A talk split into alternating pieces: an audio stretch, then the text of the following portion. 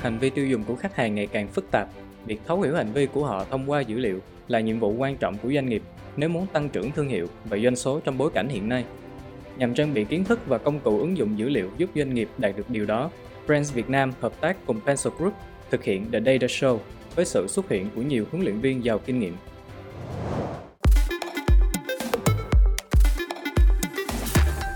Ở trong bài học trước thì chúng ta có một câu hỏi lớn à, đã để ở đó, đó chính là từ tất cả các dữ liệu như vậy thì chúng ta làm thế nào để phân tầng xác định phân uh, phân nhóm những cái tập khách hàng tàng hình này. Ừ. À, ở đây thì em sẽ nói uh, theo một cái luồng về hành vi tương tác của người dùng giống như cái website này giờ mình chia sẻ. Khi mà khách hàng mình bỏ rất là nhiều tiền khi khách hàng họ tiếp xúc với cái thương hiệu hay là cái nội dung hay là cái sản phẩm của mình ở ngoài các trang mạng xã hội hay là chính cái Google thôi thì tất cả những cái thứ đó nó là những cái social nó là những cái platform để mình kéo người dùng vào. Trang chủ là cái trang mà mình điều hướng người dùng vào những cái anh thích cái gì thì anh vào cái đấy. Ừ. chứ không có bị gượng ép là mình bắt người ta phải vào đúng cái trang mà mình đang muốn bán. Và cái tiếp theo là trang thứ ba là cái trang về sản phẩm. Cái trang sản phẩm thì nó là cái trang mà chắc chắn rồi là cái trang gọi là đơn của chúng ta thì nó gọi là sale page thì cái sale page của mình chắc chắn là nó phải làm những cái hành động hành vi để mình phân loại người dùng tiếp theo thì trong cái trang chi tiết thì mình có những cái mà custom sâu sắc hơn.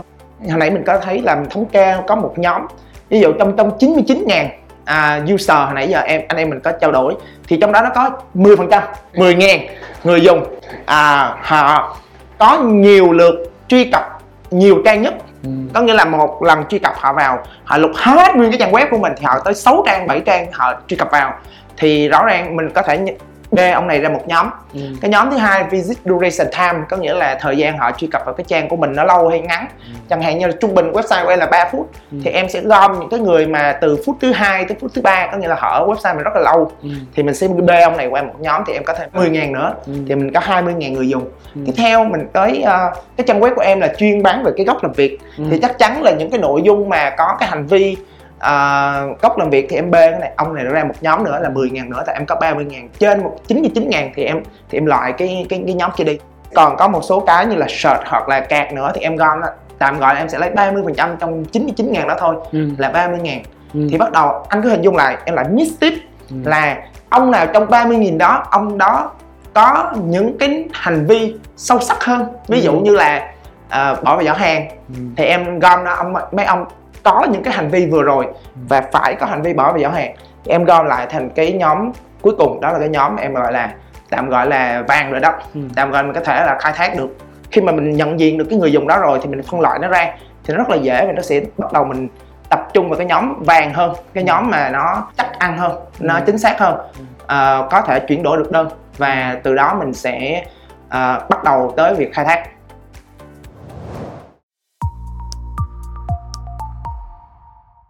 anh Huy có thể thấy là doanh thu thì mình không có bị ví dụ như là cái lúc mà có số rồi thì không cần phải để ý đâu ừ. nhưng mà tới cái lúc mà rớt số hay là mình không tạo được doanh thu hoặc là mình muốn scale up cái doanh thu mình lên ừ. thì mình sẽ không biết cách là à, tăng chỗ nào giảm chỗ nào tối ưu chỗ nào ừ. thì mình sẽ phải có một cái chỉ số chung từ cái việc mà chuyển đổi từ cái mạng xã hội ở ngoài ví dụ là em thấy là mình chi tiền quảng cáo hay là book KOL hay tất cả những hoạt động đó mình đều có thể tracking được những cái thứ này ừ. và họ sẽ bao nhiêu lượt truy cập vào trang thì uh, mình tạm gọi nó là cái tỷ lệ chuyển đổi thứ nhất thì em gọi là CA hoặc là conversion rate 1 thì uh, tương tự như vậy vào trong trang rồi nhưng mà người dùng lại tiếp tục bỏ vào giỏ hàng thì em tạm gọi nó là CA2 tiếp theo tới cái lượt, lượt mà đơn hàng trên cái lượt bỏ vào giỏ hàng thì nó sẽ là một cái uh, chỉ số uh, đánh giá gọi là chính xác ra được cái doanh thu gần nhất ừ. đó là từ bỏ vào giỏ hàng trên đơn hàng ừ. thì em sẽ tạm gọi nó là CA3 ừ. Thì uh, nhân ba cái này lại chính xác nó ra được doanh thu. Cái việc tạo ra doanh số rất là dễ đúng không? Không có dễ lắm. Đúng không đi xem xem là nó dễ như thế nào đây.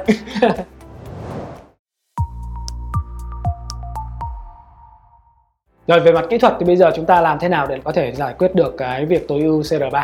Ở đây em cũng là một cái chủ đề rất là muốn nói với mọi người. Cái này nó rất là dễ và nó rất là hiện hữu đôi khi là website của người nó có luôn á. Nhưng mà quan trọng là mình trích nó ra như thế nào. Tất cả website về cài đặt về Google Analytics thì là đều có. Và Google Ads chính là cái nơi để mà mình sử dụng cái uh, cái cái quảng cáo đó để mình uh, mình chạy quảng cáo cho chính cái 10.000 user đó. Hay là uh, pixel của Facebook ngay cả tiktok đôi khi anh huy cũng chưa biết là nó còn có tiktok pixel. Ừ. nó có nghĩa là mình hoàn toàn có thể chạy quảng cáo lại cho người dùng của mình lên trên trang web của mình bỏ vào giỏ hàng xong sau đó họ qua tiktok họ xem. Thì anh cứ nghĩ là mình sẽ làm gì với bên các cái nội dung bên tiktok. Ừ. quá dễ. Có nghĩa là đôi khi mình làm một cái buổi livestream và mình chạy quảng cáo đúng chính xác những người bỏ vào giỏ hàng của mình. Ừ. để mà họ xem thêm về chi tiết hơn hay là buổi đó buổi sale hay như thế nào đó. Nếu mà một người muốn tìm hiểu sâu hơn thì nó sẽ có là CDP đó là một cái thuật ngữ gọi là Customer Data Platform.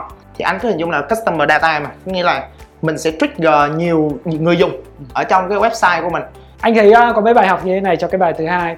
Ờ, thứ nhất đó là khi mà chúng ta nhìn vào trong toàn tổng thể tất cả cái công thức doanh thu này thì cái CR3 này là cái chỗ mà chúng ta đã đang bị thất thoát mà có thể là đúng. Chính xác. chúng ta lấy lại được một cách ờ, tốt nhất. Bởi vì đây là những người mà đang gần nhất với cái chuyện mua hàng rồi Dạ. mà chúng ta thường hay bỏ qua.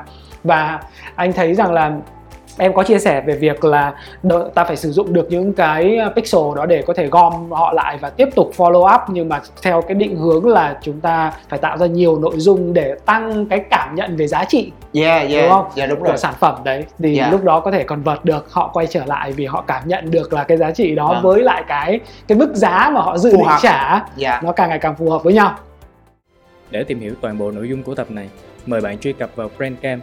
Đừng quên đón chờ tập tiếp theo của The Data Show với những nội dung bổ ích và thú vị nhé.